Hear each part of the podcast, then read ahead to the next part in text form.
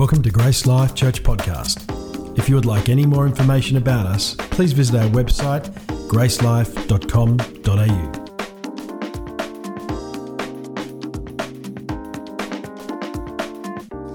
There's, there's this overarching theme throughout the Gospel of Mark, and you see it particularly in the early stages of Mark's Gospel, uh, through one, uh, chapter 1 through to chapter 7, chapter 8 of the kingdom of God. And in Mark chapter 1, Jesus declares that the kingdom is at hand. He says that the kingdom is right, it's near, it's intersecting with this world right now. And he declares that the kingdom is here. And then we see from that point, he begins to demonstrate that the kingdom is here. Demonstrates with healings, with deliverances, with uh, miracles that take place, which are evidences of the kingdom that is here right now. Then we see in, in Mark chapter 4, he begins to tell parables, and I say that he is drawing the kingdom. He's giving illustration of what the kingdom looks like because the parables are the kingdom of God is like this, the kingdom of God is like this. And then we'll see when we get to Mark chapter 8 that he begins to in uh, give example and demonstration of what his kingly uh, role would be on this earth, which is very much a conflict of what the people were expecting a king to look like. And we'll see that from Mark chapter 8. He actually says that he is going to suffer and die, which they did not understand and took time. But then we see that fleshed out that this king is a king that rules and reigns supreme and sovereign, but looks different to what the kings and the systems of this world look like. And so we're jumping into Mark chapter 6 this morning with that understanding that Jesus is telling us about the kingdom of God. He's showing the kingdom of God. He's demonstrating that the kingdom of God is here. Okay? Anyone got siblings? I'm not going to ask you to put your hand up because you won't anyway. Anyone grow up with siblings? Yeah. Oh, there are some hands going up. Yeah. I got five sisters. Yeah, I know. You can pray for me. Please keep me in your prayers. Five sisters, and growing up in our household, it was like a battlefield. You, you, know, you know what I mean. If you've got siblings, you know that there is like different parts of the house that are your territory, and then there's different parts of the house that are their territory. And uh, then you got some neutral zones, kind of like Switzerland or something, where a- a- anything kind of it's, it's, all good times in those times. But you know, in your home there are zones as siblings where it's just your place, and no one else is allowed to touch those things or go into that place. And the the main one is your base, which is your bedroom. Yeah, and you know this starts to get a little bit like uh, territorial when signs start to go up you know, like stay out signs. Or uh, my, I got a six year old son, and he's now put up a sign that says knock before entering.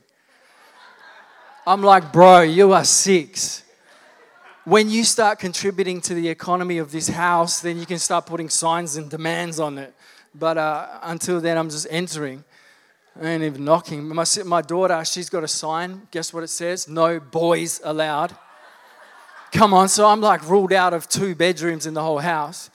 But we, get these little things, these areas which is our territory. And I, I remember with a lot of sisters, I used to like, I was a little bit rebellious and I was a little bit like, I pushed the, the system a little bit. And uh, I knew how to get on their nerves. And the best way to get on their nerves was to mess with their turf. Right? So if my sister's not there, maybe just sneak in and like knock a cabbage patch doll over or something you know, and, and, like just do something in a room, throw a pillow on the floor, or I don't know what it might be, just some sort of like vandalism, kid vandalism that we used to do. And I'll, I'll just do this to upset him, and then I'll go and hide. And I can, you, you would know what was coming. I'll just sit there, a bit of popcorn or something, just waiting. Who's been in my room? It's like a manifestation or something who has been in my room? That, but that was the territory. But then there was the, the you know the neutral territories where we kind of had to get along, which particularly in our household was the sink, because we had to do dishes together. This was obviously before child slavery was like wiped out. When I had to do dishes in my own home.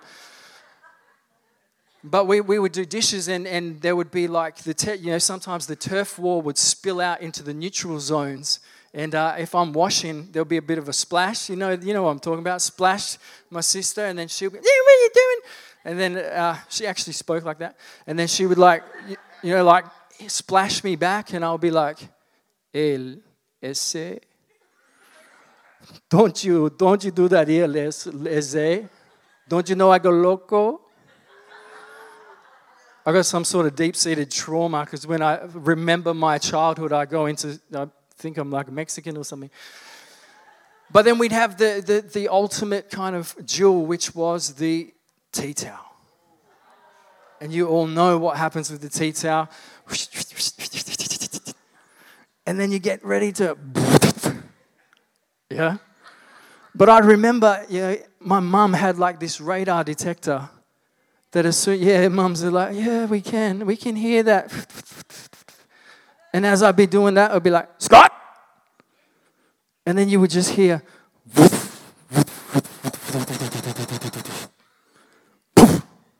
it's like a slipper just comes down the hallway and knocks the knocks me out. She's like a gangster. Bless you, mums, for your discernment in the spirit. But it was like this territory turf kind of battle that was taking place in our house. And uh, there is a point of me sharing that this morning. We are right now in the biggest turf battle that has ever taken place. As Jesus announced that the kingdom of God is here, is at hand, he made a decree to the kingdom of darkness that we are coming for your territory. That which has been taken from the king is going to be taken back for his kingdom. And that all of those different territories and areas that darkness has overcome and overwhelmed, that when the, the kingdom comes, it's going to turn that all around. Are you with me this morning? That the kingdom, as we declare it and we demonstrate it, we drive out the kingdom of darkness. But I want you to know this morning that you're not just here to play a game. You're not even just here to sit and to listen, to, to even just worship. We are in the midst of warfare. And many of us are oblivious or ignorant to the fact that right now there, are, uh, there is a battle that is raging in the heavenlies that is being outworked here on earth. And you, as a disciple of Jesus, are part of that war. We're going to read probably a bit of an obscure passage from Mark chapter 6, which is uh, found in Mark chapter 6 believe it or not. Reading from chapter, uh, verse 6, I'm going to read a chunk, then we're going to break it down a little bit and look at this, okay? So, Mark chapter 6, verse 6, it says, Then Jesus went from village to village teaching the people. And he called his 12 disciples together and began to sending them out two by two, giving them authority to cast out evil spirits. He told them to take nothing for the journey except a walking stick no food, no traveler's bag, no money. He allowed them to wear sandals but not take a change of clothes. Wherever you go, he said, stay in the same house until you leave. But if any place refuses to welcome you or listen to you, shake its dust from your feet as you leave to show that you have been abandoned, uh, that you have abandoned those people to their fate. Pretty heavy. So the disciples went out, telling everyone they met to repent of their sins and turn to God. And they cast out many demons and healed many sick people, anointing them with olive oil. So until this point in time, I've spoken about the kingdom. Jesus was demonstrating to the disciples the kingdom. But until this point of time, they were somewhat spectators. They were watching, they were observing, they were with Jesus, they were seeing how he did it, they were watching what he did. How what does the kingdom look like? They were listening, they were learning as he was teaching about the kingdom. And then at this point, the, the story starts to take a change. Because from this point onwards, those disciples who were, were, were like spectators are now becoming participants in the outworking of the kingdom. Jesus calls them to himself and then he gives them authority to go and cast out impure spirits, or uh, depending what version you're reading, uh, unclean spirits.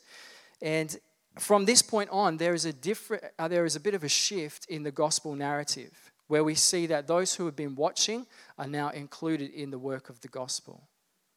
Okay?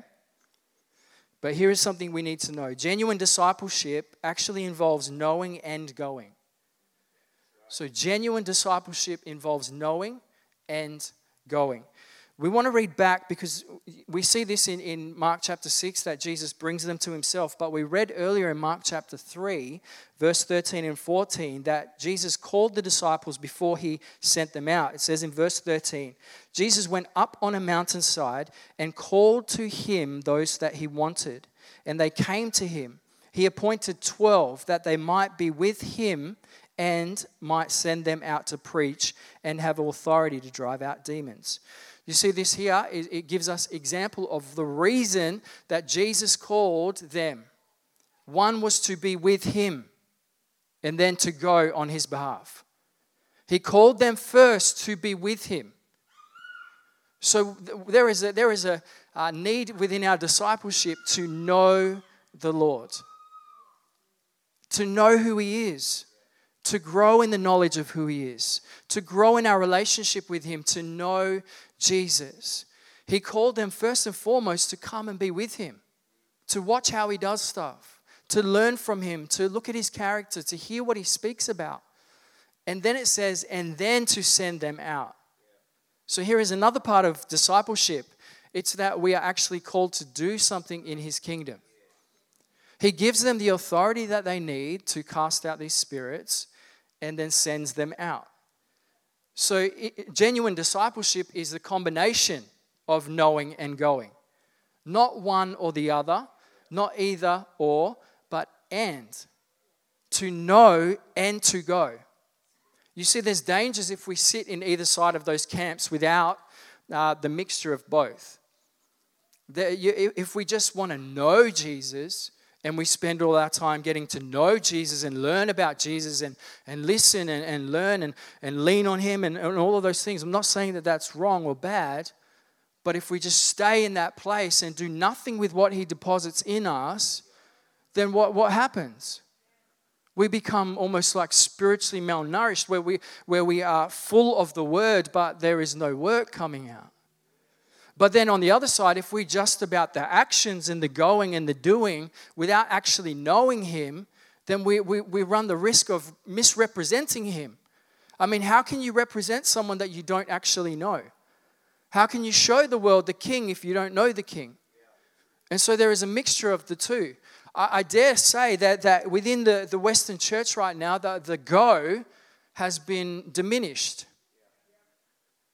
the go of the gospel to go and preach the good news, to go and, and set people free in the name of Jesus. Because we're, we're comfortable with the, the, the kind of sitting and soaking and listening and learning. But what about the going? It's about knowing and going. And we see that this, he calls them to himself, then he gives them authority to go out and do that which he's called them to do. So we want to know Jesus. I want to know Jesus. Paul's cry of his ministry was, I want to know Jesus.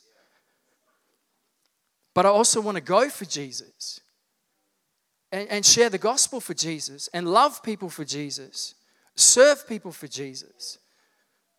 So there's, a, uh, there's the both, and they should feed into each other. Are you with me this morning? Good. But then we read on and we see that uh, Jesus gives them the authority that he had. So here's something else we want to look at Jesus delegates kingdom authority to delegates of the kingdom.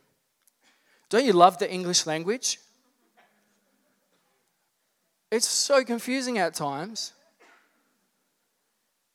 But Jesus delegates kingdom authority to delegates of the kingdom. Can we show that slide, Trev? with the delegate. I'm delegating you to do that, Trev. Did I delegate it wrong? It doesn't have it? There you go. So, delegate, the noun, is a person who is appointed or authorized or delegated or commissioned to act in the place of another. To delegate means to assign authority to another. So Jesus has delegated, he has assigned authority to those that he has commissioned and authorized to be delegates of his kingdom. We see that the 12 are called together and that they're given responsibility to go out and do the, the ministry and the mission of Jesus. We, we had this week, the Queen passed away, and uh, I know a lot of people will be sad about that, and we honor the, the lady that she was and the, the, the ministry that she had. Uh, but when she was getting older and frailer, we saw examples of where she was unable to go and travel to different places. And so she sent delegates on her behalf. She would send people or ambassadors or uh, envoys on, on her behalf who would go out and do the, the, the work of the queen, almost as if they had been authorized by her to do exactly what she wanted to do. Do we understand that? We see that. So when Jesus calls the 12 to himself, when he calls the disciples, he is doing the exact same thing. He's saying, This is what kingdom ministry looks like. You've seen me do it, and now I give you the authority to do it. I give you the authority to go out and to do these things in my name. Have you ever asked why 12? Have you ever asked why 12? Why does he call 12 together? Have you noticed in the last two chapters, in Mark chapter 5 and now Mark chapter 6, the number 12 show up? You read last week that uh, as Jesus was going to Jairus' house, his daughter was dying, and the Bible says that she was 12 years old. As he's on the way there, there is a lady with an issue of blood who has been bleeding for 12 years. Now we see in Mark chapter 6 that Jesus calls the 12 to himself. And later on in Mark chapter 6, when he feeds the 5,000, how much is left over? 12 baskets. The number 12 starts to appear. The Jewish understanding of the number 12 was that it was representative of godly governance. 12 tribes of Israel, 12 disciples, apostles. It was symbolic of God's kingdom. If you read in Revelation 21, the New Jerusalem, look at the dimensions, look at the jewels 12 precious stones, 12 gates with 12 angels, built on 12 foundation points. 12 symbolizes and signifies that the kingdom is here. So Jairus experienced the kingdom. The lady with the issue of blood experienced the kingdom. Now, these 12 are being mandated and delegated the authority of the kingdom. He's called these 12 to himself to go out and to do his work. Now, they would have had some sort of understanding of what was taking place, but possibly not, well, very much not, the way that he was about to do it. Because these guys had been expecting a Messiah. They had been looking toward a Messiah who would come and who would then overthrow what they thought would be the Roman Empire. Can we show the picture of the Roman Empire? Uh, Trev delegating that again.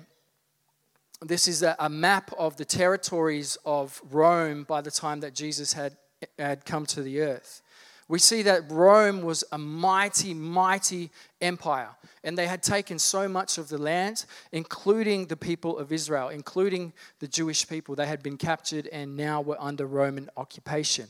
And so they thought that the Messiah, the king, would come and deliver them from Roman occupation. Yet Jesus sends them out and shows them that there is a different kingdom that they need deliverance from. It's not just the, the empire of Rome, it is the kingdom of darkness.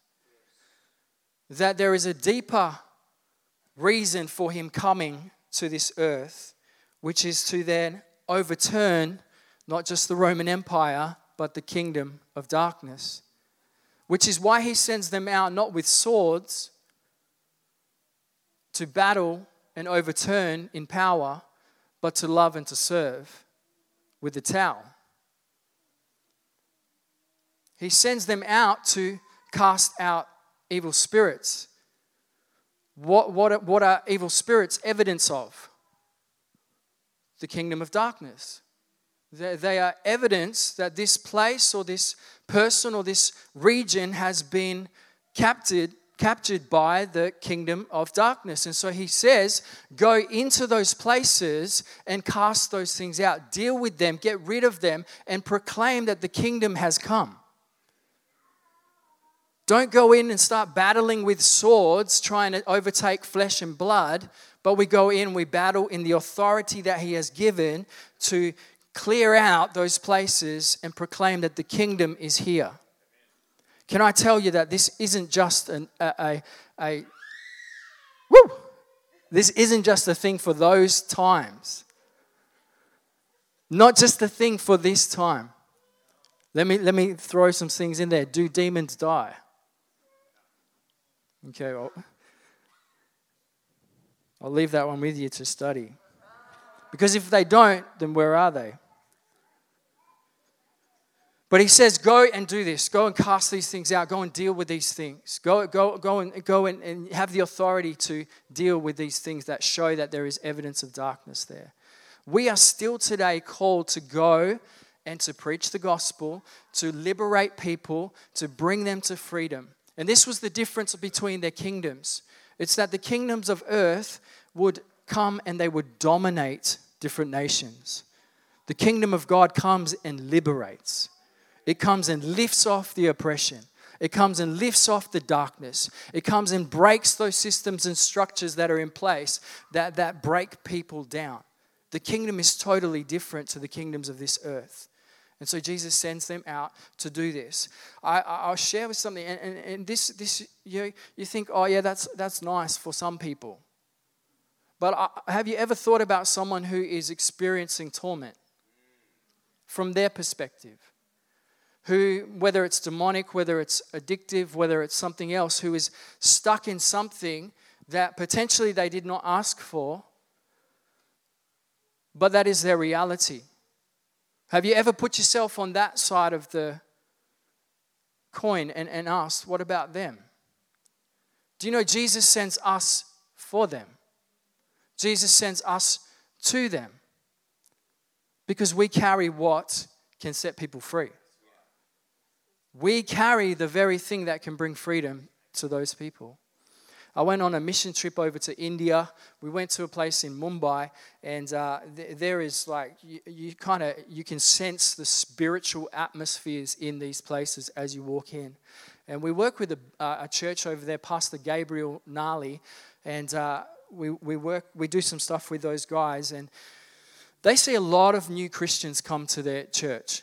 They see a lot of people get saved and come into church. And they come out of uh, real dark kind of backgrounds, real spiritual, uh, whether it's Hindu or uh, different kind of stuff that they, they mess with or that they believe in.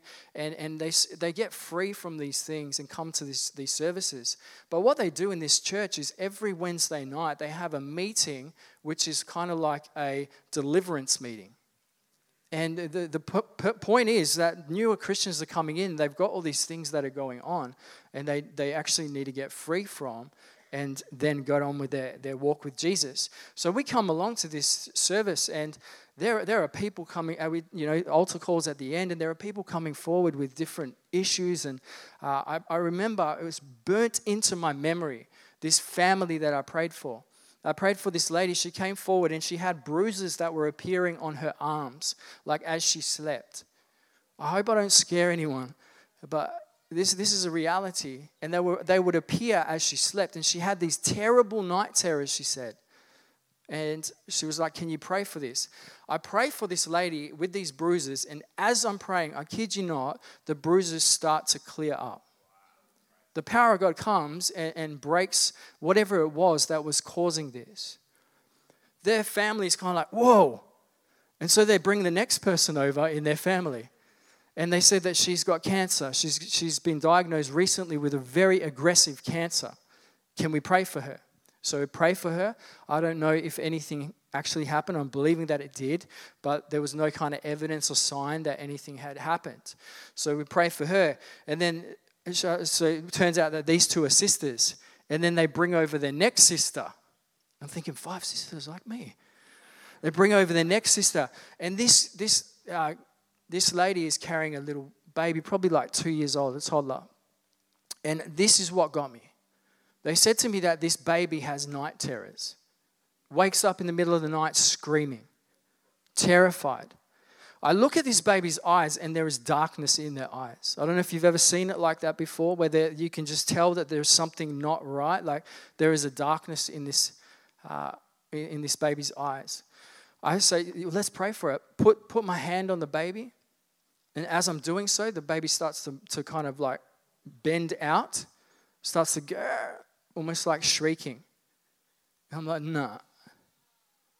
We pray for the baby eyes start to clear up, starts to sit up properly, and then starts to smile.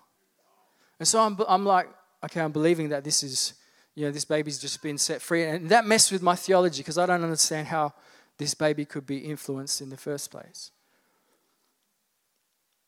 So we pray for, for this baby, and I'm like, yeah, awesome. And then they bring over mum. And I'm talking through an interpreter. I'm like, what, what's, what, what are we praying for mum? Like we got kind of whole thing. This family's got a lot of stuff going on. Anyway, he, the interpreter goes, she just wants a blessing. She's actually involved in witchcraft and all these other things, and she just wants a blessing. And I'm like, oh, so that starts to make sense now. And I'm like, I'm not going to bless her. She needs to turn to Jesus. And so we shared the gospel through an interpreter with this lady and told her that Jesus is the only way. She turns to Jesus. The rest of the girls turn to Jesus. And they prayed a blessing on her. Went home from that place that night, went back to the hotel, and I was in tears with the imprint of this kid's face, with the darkness in its eyes, thinking, how is that a thing? And from then I was like, I can't play games here. Like that, that, that kid's like the same age as my, my son at that time. Like I would want someone to carry something to bring that child freedom. And that face is still imprinted in my mind. And I think often of this little kid with the dark eyes that got set free by the power of Jesus not by anything that I did, but by the power of Jesus working through. And that is a, a, is a memory for me that there are many, many, many others in our communities, in our families, in our workplaces that are under the, the power of darkness and need to be liberated by the power of the King. You with me? So that is not just for these 12 that is now for all disciples. Anyone who would follow after Jesus is now called to this kind of ministry, is called to be someone who would represent Jesus well. We are called to be ambassadors of Christ, meaning we carry that which the King has authorized us to into all different spheres and settings for his glory, to represent who he is, to show people that the King has come. Not just the pastors, not just those we think are anointed for this, but every single one of us. That you are called to be an ambassador for Christ. That means you represent or you represent his life into every sphere that you are engaged in. You bring Jesus into those places. You represent the king. You've been given authority to represent him in those places. And where there is an un, a misunderstanding of the spiritual dynamic, you have been authorized to carry those things, to bind certain things. You have been given spiritual authority. So walk in it. Walk in that which God has given you. Can I show you a photo? This like this well, this one stirred me up again. I haven't finished with this one. Uh, can we show a photo of the, the Ellenbrook uh, Psychic Fair? All right, so I'm on long service leave a couple of months ago, and I check Facebook, and I see that on Sunday, the 22nd of the 5th, at 10 a.m. to 3 p.m., there is a spiritual well being seminar being held in the Woodlake Community Centre, which is right next to our building. You can literally, if you walk from here to the back of that wall, you will be in that building at the same time that we're having a church service, there is a psychic fair 10 steps away. And what's on that psychic fair? Crystals, candles, healers, psychic readers, alternative spirit, food and drink. So they had coffee, which is a good thing, plus more. Now, I saw that and I thought that the same time that we're having a church service, uh, just across the, the pathway, there are a, a room full of people who are looking for something, who are looking for healing, who are looking for someone to tell them their future, who are looking for signs of something. And it's right across the, the road from us. And that got me upset because I know and you know they're looking in the wrong place. And I'm like, if they would just turn left and come into our building at 10 a.m., then maybe they would find healing that you might not get your, your, your fortune read, but you might get a prophetic encouragement or, or something that would point you in the right direction for life. And I was like, what is going on here? But then I asked the question if they did come into our service, would they find the potential for those things?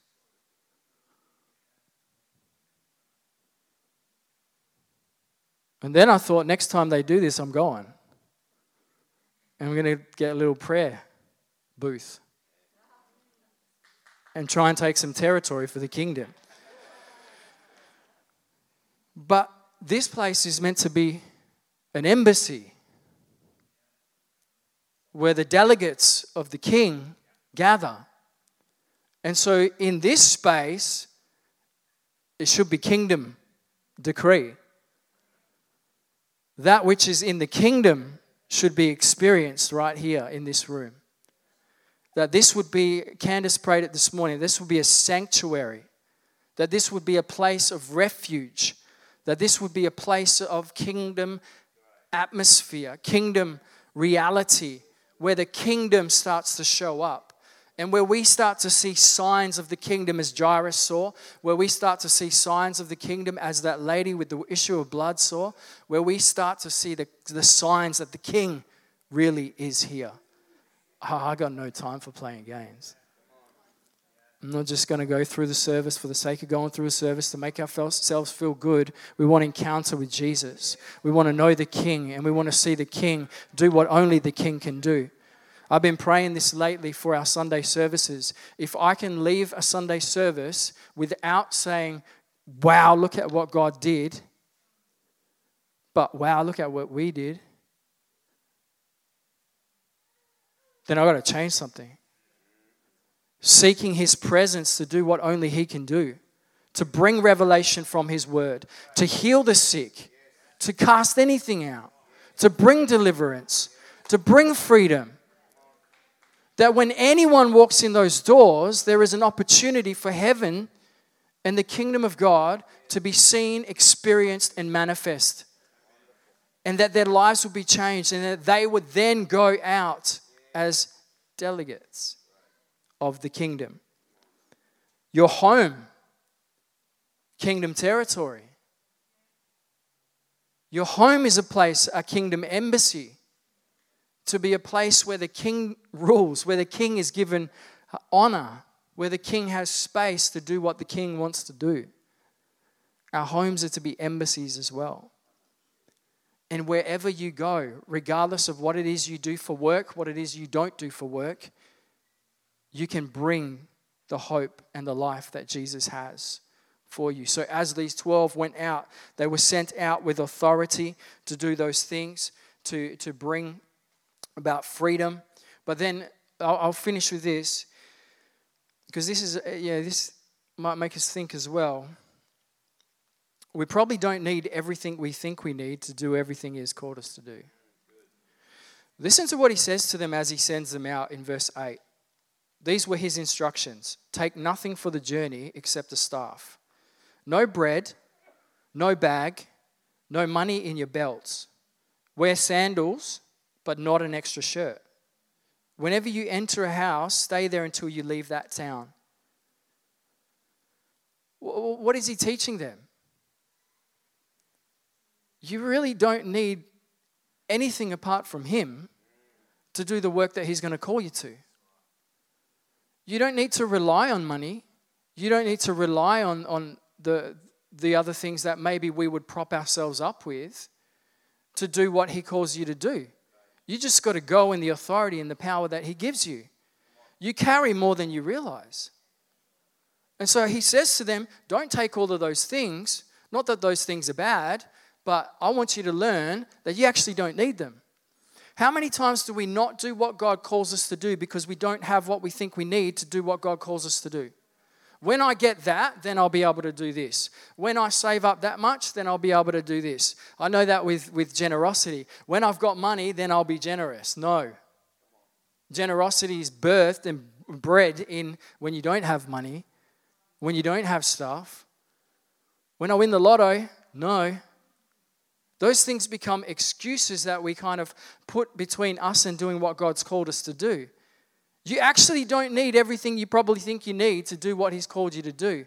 You just got to go in obedience, and He'll provide everything you need. We actually did this. We did this literally when I was doing an internship uh, here at, at Grace Life, one of the things that we had was this practical uh, local missions trip. And the idea was to take this passage of scripture and live it out. And so we were sent out with nothing to go to a, a local, like a, a, little country town, Nannup, if anyone's ever heard of Nannup, and uh, just to go for a couple of days with nothing and just to serve the community. It was incredible we went and we met people. Before we went, we, we had this time of praying. We prayed for, for what do we feel God is going to do? What does He want to say? Showed us some different stuff.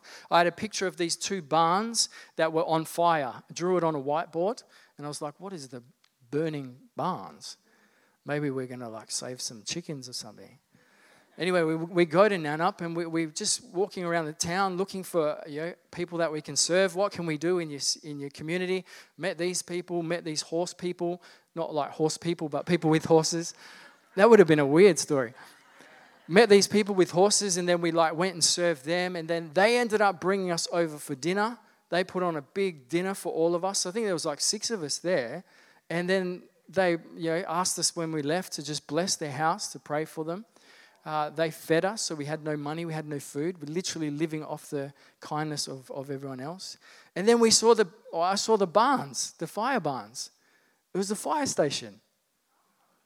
And we went to the to the, the fire station and we just said, Is there anything, you know, we're from a, a, church in Perth and we've just come down to serve your community. Is there anything we can do? And we ended up washing the fire trucks and building a relationship with those guys in the fire service.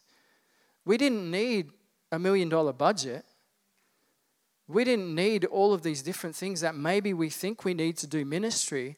All we needed was to go in the authority that He has given, with the Spirit that He has given, to represent Him well. You have been given more than you realize.